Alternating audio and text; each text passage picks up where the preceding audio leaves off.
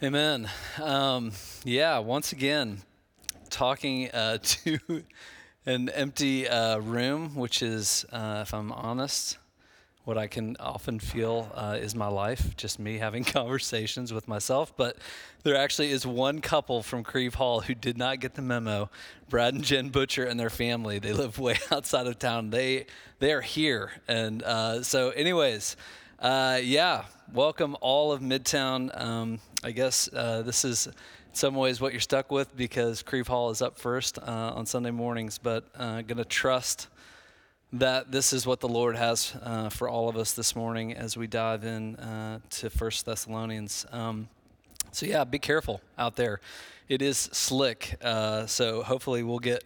Uh, a ton of snow uh, over uh, the overnight, and the kids will have a blast tomorrow. But we're in uh, this new series in First Thessalonians. Uh, it's a letter that Paul wrote to the church of, of Thessalonica, and it's really a letter about having uh, joy and a heart of joy amidst a season of extended difficulty, because this was a church that was experiencing difficulty. Um, this is a young church that he planted um, and it's full of converts, uh, people who had converted from Judaism. Uh, it's got it's got God fearing Gentile people in it. Uh, it says there in First uh, Thessalonians one some some prominent women. And Paul had this habit of going to these key cities, and and and Thessalonica was a key city in the area of Macedonia. It was um, you know kind of famously known as narrow, narrowly escaping being the capital of the world. So it was this really important, influential city. And he had gone and planted this church there and uh, had had to actually leave. Um, he was moving on, I believe, to Corinth from here. Uh, and he was getting letter back and, and, and correspondence back from Timothy and Silas. These guys had traveled to see him, and they were really encouraging him about what was going on in this young church. Uh, that it was a church that they were they were working out of a place of their faith. They were laboring out of a place of love. That they were enduring uh, because of the hope of the gospel. Uh, and so he was really pumped about what was going on in this church. But he also uh, knew something else from Timothy and Silas, and that was this: that the church.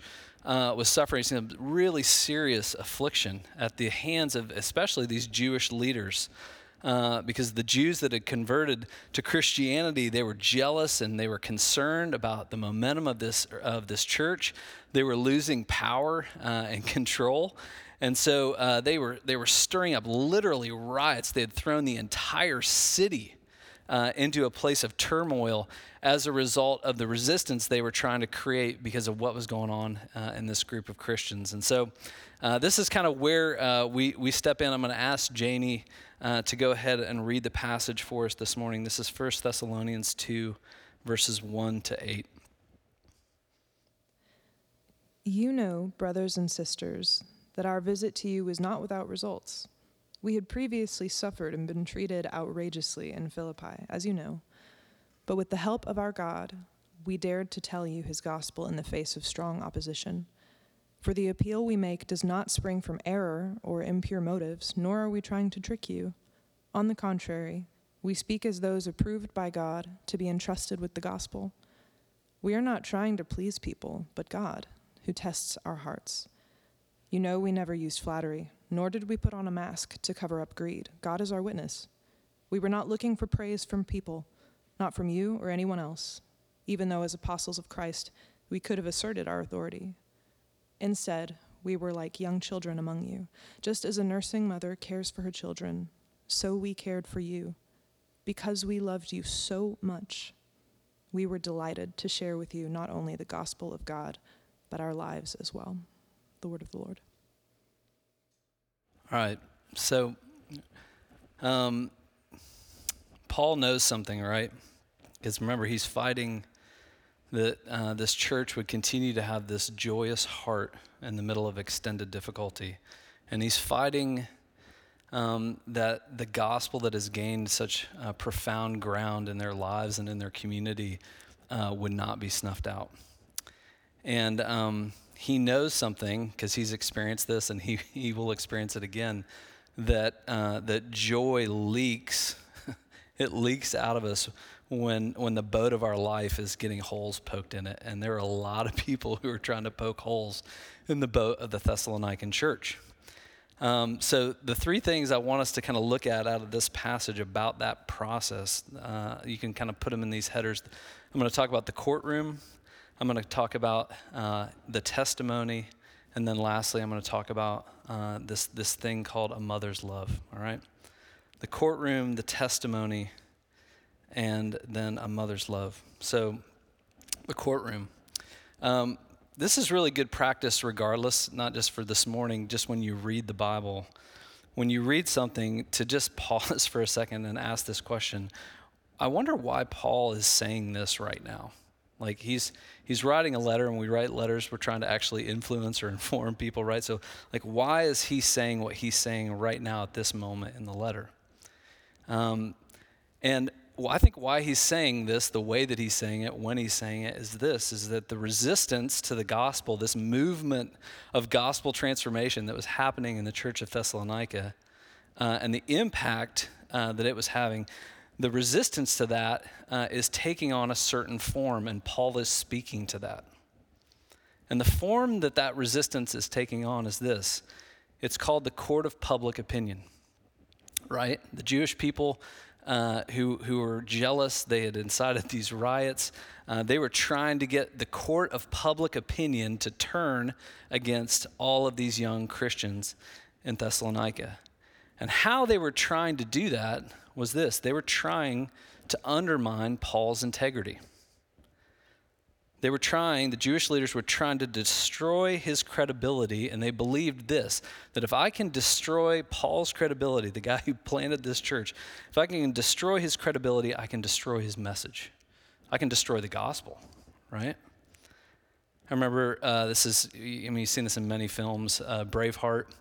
Uh, I can't remember what, who was the king at the time, uh, the really gravelly voiced, uh, crotchety guy. But he said, you know, you strike the shepherd and the sheep will disperse, right? It's that idea, that tactic. And that tactic is still uh, what we do today, uh, even in, in real courtrooms when you have somebody on the witness stand, right? Right? You know that even if the witness has something true to tell, you know, they've got a, a, a, truth that actually could make a case against what you want to have happen, which is what the Jews were fighting against. That if, if a witness has a truth to tell, then what you try to do is, is you try to dig something up that makes that witness seem not credible. And if I can do that, I can actually try to keep that truth from landing because the credibility of the witness is challenged, right? If I can make them appear not credible, then I can get them thrown out. Even if what they have to say is the truth, if I make them not credible, that will make the message untrue. And what was going on with these Jewish leaders is they were saying that Paul had fled, Paul had abandoned them. And they were saying that, that the motivations is, is basically that Paul doesn't really care about you guys. Things got tough. Paul checked out, and the reality was is he was just here because he was greedy. He was just here because he was seeking fame. Uh, he was here for the easy pit stop, but he's not going to stick around for when things get hard. He's abandoned you and he's fled. He doesn't care about you. They were trying to dig at his integrity and his character to make his message untrue. And I, I could give us a, a, million examples of this. I don't think you probably are imagining some in your own mind right now. Think of how many influential leaders we've seen even in the last, you know, two years but in history that have had their character challenged or their character exposed, or maybe their character really was rotten. And the effect of that, right, on their followers or on their message. That the court of public opinion really, in many ways, is the most powerful court. I mean, we live, uh, I, I, had to look up after a while because everybody kept throwing around the term cancel culture. I was like, I don't even know what that necessarily means, but we live in a, in a cancel culture that if we can discredit someone, uh, whether the accusation is true or untrue, if we can get it in the minds of the court of public opinion, you know, that, that this is what's going on, that gets as much results as a real guilty verdict in a real courtroom with a real judge. And they're pushing Paul Even though Paul's not there, they're, they're pushing him into the courtroom with this Thessalonican church and they're, they're trying to strike the shepherd. They're trying to destroy his credibility because they believe if they can destroy his credibility, they can destroy his message, they can destroy the gospel. So, what does Paul do? Well, Paul, it's the second point, he testifies, right? He gives testimony and he calls on the truth he stands up for the truth in the middle of all of these accusations. And he starts reminding them of what is true. Because oftentimes when, when the accusations come, right, that's a part of what the Holy Spirit does. That's a part of what worship does. That's what the Word does. That's what community does. Is, is we have to remember the truth in the middle of the accusation, or that flame of joy is actually going to be smothered, right? And so he begins to testify and he reminds them of how he was when he was with them, right? When he was amongst them. He says he visited them, and that visit wasn't without results. He had suffered and been treated outrageously in Philippi, but with the help of God, we dared to tell you. So he's saying, with, with great personal cost to me, I dared to tell you this gospel in the face of strong opposition. So I, I cared enough about you to come and share this gospel message with you even in the middle of suffering and strong opposition, that's the heart that I have for you, right? And he goes on, he says, The appeal, what I was telling you, it didn't spring from error, from impure motives, nor were we trying to trick you. On the contrary, as those who were approved by God and entrusted with the gospel, we were not trying to please people, but God who tests our hearts. We didn't use flattery. We didn't put on a mask to cover up greed. God is our witness. We weren't looking for praise from people, not from you or from anyone else. He even says we could have used our authority, but we didn't do it. Instead, we were like children among you, right? What is he saying there? He's saying my motivations, even though they're, they're challenging my motivations, let me speak to my motivations. I didn't do this from impure motives. I wasn't, I wasn't trying to trick you in this. I didn't use flattery. And what's flattery? Flattery is, is manipulation. That's why we flatter people, right? We flatter them because we're trying to get something from them, we're trying to manipulate them. We didn't do it from greed. I didn't, I didn't give you this good news so that I could get some money from you or something from you. I wasn't looking for praise from you. I wasn't looking for fame. I wasn't looking for influence. I wasn't doing this to please people, but I was doing this because I'd been trusted by God to do this. I was trying to please Him. And I believe something. That's what Paul's saying here. I believe that ultimately it's this it's God who tests the heart, right? It's God who tests the heart. And Paul, Paul gets this. You could go find this in other places. 1 Corinthians 4 is another place. Paul, Paul is, is basically saying this is not the only courtroom moment I've been in, right? I, have been in this courtroom before and I will be in this courtroom again. In 1 Corinthians 4, he talks about it. He says, I don't let you judge me in your human courts. I'm going to stay out of your courtroom, your courtroom of public opinion. But then he goes on to say, uh, I don't even judge myself. Like I stay out of my own courtroom, right? My, my view of me is not ultimately what establishes my joy or my peace or my hope or my confidence. He says this He says, My conscience is clear, but that doesn't even make me innocent. Even with a clear conscience, that doesn't necessarily mean I'm doing everything perfectly. Ultimately, what? It's the Lord who judges me, is what he says in 1 Corinthians 4. It's the Lord, God, who tests my heart. Paul is saying something really, really powerful. It's powerful for us today. He's saying to them that the court of public opinion isn't what motivated me in the first place. The court of public opinion is not what motivates me. And it's, it's a good thing for us to stop because let me just tell you if your joy is waning, Randy said that we're talking about, about joy, right? And the heart of joy. If your joy is waning, one of the one of the best ways, uh, at least in my life, that I've found that joy suffers, one of the, one of the ways that joy suffers, is, is that I'm living in the court of public opinion that what others think of me is, is what I think of me, Not what the Lord thinks of me. What other people think of thinks of me is what I think of me, and that's why my joy suffers. And why Paul can even have joy and say what he's saying in this moment is he's saying, the court of public opinion is not what motivates me. It's not where I get my identity from.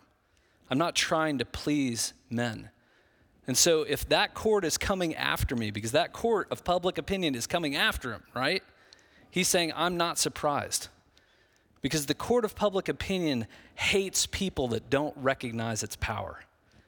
When you stop living your life to please other people, it's to make people angry because almost everybody's living their life to try to please everybody.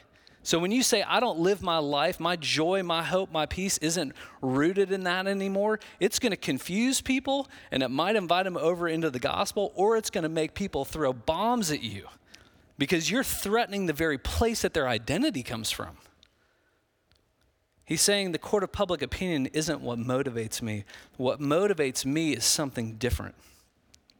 I am pleasing the one who has entrusted me with the gospel. He's entrusted it to me. He's, he's given it to me, His grace to me, to steward His grace to me, to you, the gospel. He's entrusted the gospel to me, and my desire is this my desire is that other people would know the grace and the peace and the hope and the joy that I know. What motivates me isn't the court of public opinion. What motivates me is, is I've been entrusted with something and I have love for someone. You.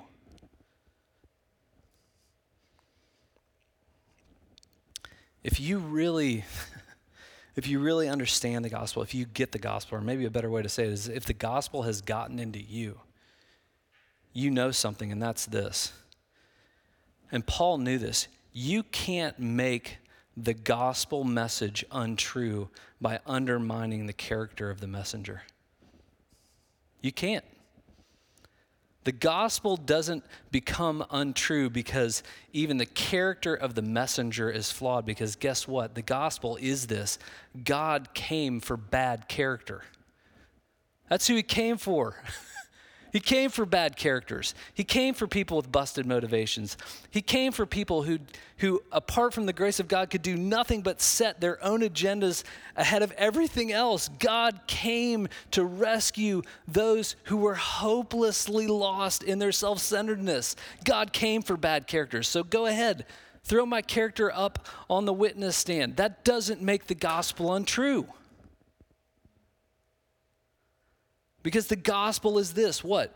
We are more sinful than we can imagine. We are more sinful than we can imagine, which is saying this before the grace of God moved in my life, even all of my good works at least had a degree of the motivations that they're accusing Paul of. Everything was a giant you for me. I'm doing it for you, for me, right?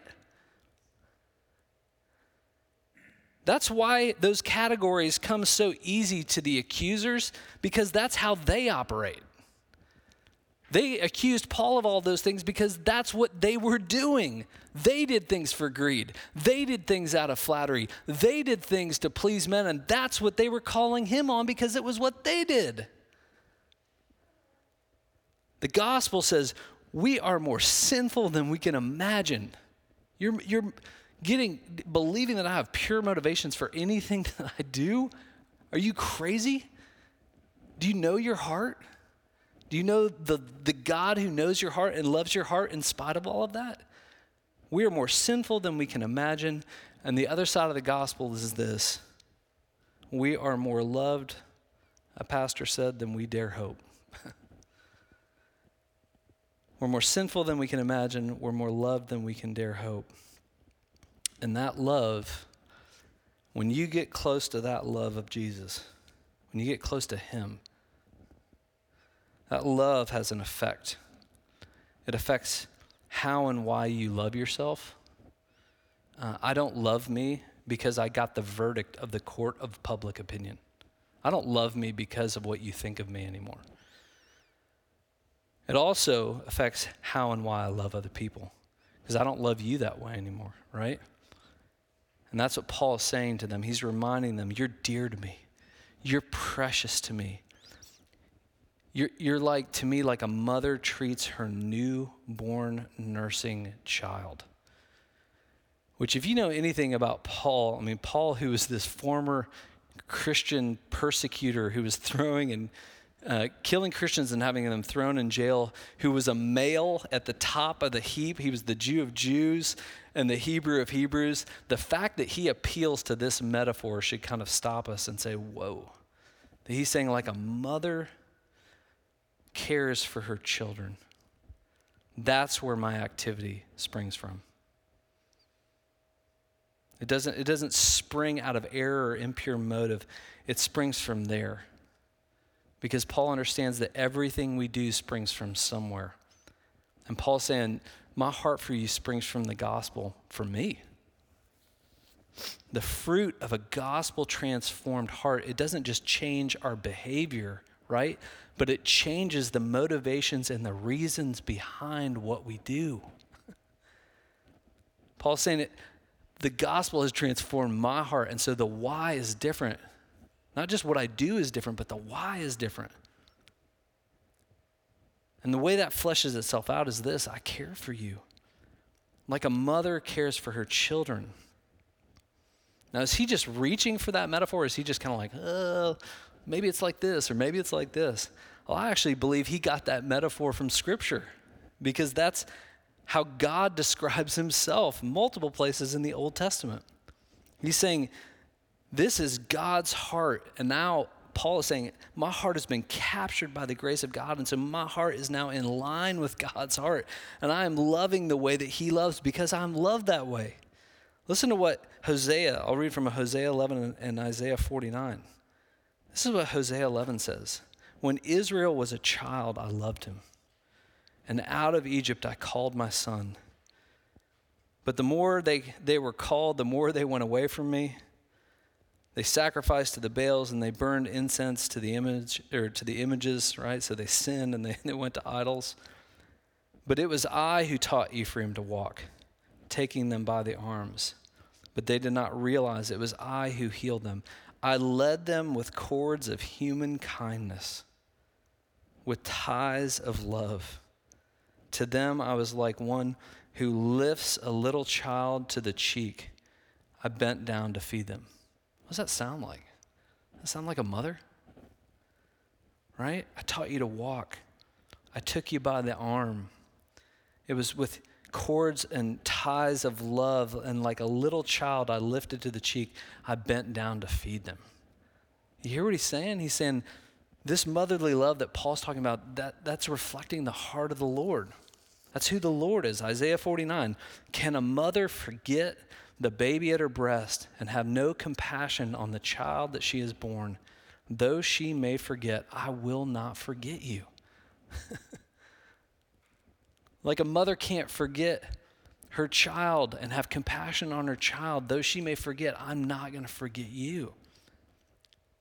Paul is testifying, he's saying, the court of public opinion, that's not, that's not what motivates me. It's the heart of God that motivates me, the heart of God for me, and now the heart of God for you through me. I feel for you like a mother for her newborn because that's how the Lord feels for me and for us. So, lastly, let's talk about for a second this mother's love, okay? Because I really do think it's, it's a litmus test for us to kind of think through it, am I really living in the gospel that I've received? Like, I've received that. Whether I'm living in it or not, I have that. Just like I have joy, or I have faith, or I have love, right? And I have hope. I have the gospel. If you're in Christ, there's no question about that. But I can have something and act like I don't have it. I can have it and not live in it, right? And I think it, it's a really good picture for us is, is, is wrestling with the question Am I loving with a mother's love? Right? Because the gospel, at the very end here, he says something. He says, We were delighted to share with you not only the gospel of God, but our very lives as well. Not only the gospel, which is it is a message, right? It is the good news, but the gospel is also it's it's the word made flesh in Jesus. It's not just good news, it's action, right? And he's saying something here. He's saying something really profound in this succinct statement. I didn't just give you the gospel of God, but our very lives as well.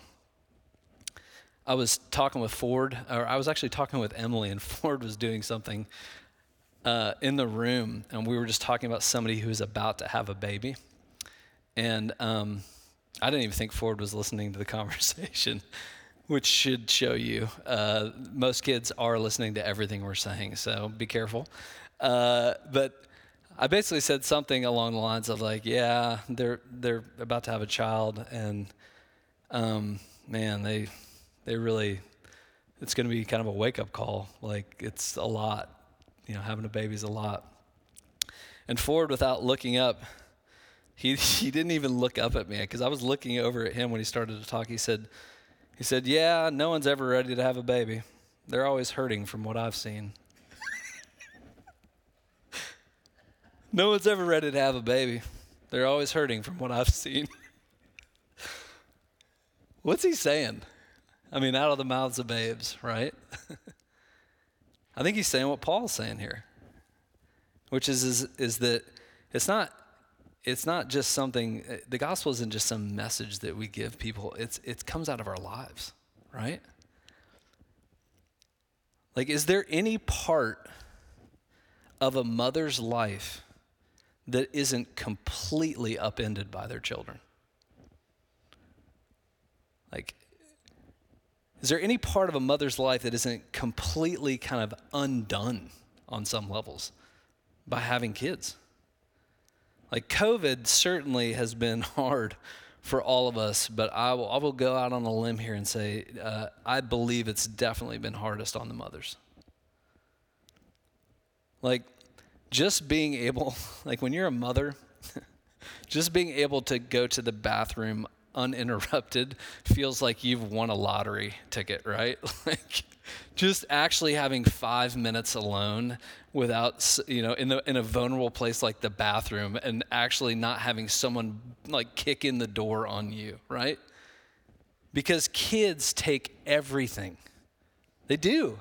They require your whole life right not just your words they require you and when paul is saying i didn't just give you uh, the gospel of god the words of the gospel but I shared my whole life. And how I did that was as I shared my whole life like a mother does. He's saying this it's out of, out of affection for you because you were, you were dear to me. I, I, you were so dear to me. I let you into my life in a way that was costly. Like having a kid, right? I made time for you. I made space for you in my life. I, I suffered to be in relationship with you, right? I stretched my boundaries, and you were worth that suffering. Why? Because that's what love does, right? That's, that's what the gospel is about. It's not just a message, it's that love came down and, and incarnated and sacrificed and suffered for us, just like a mother. A mother suffers, a mother's love. A mother's love is treated outrageously by her kids, right? A mother's love faces strong opposition. It's not just words, but it's actions, it's time, it's tears, it's difficulty.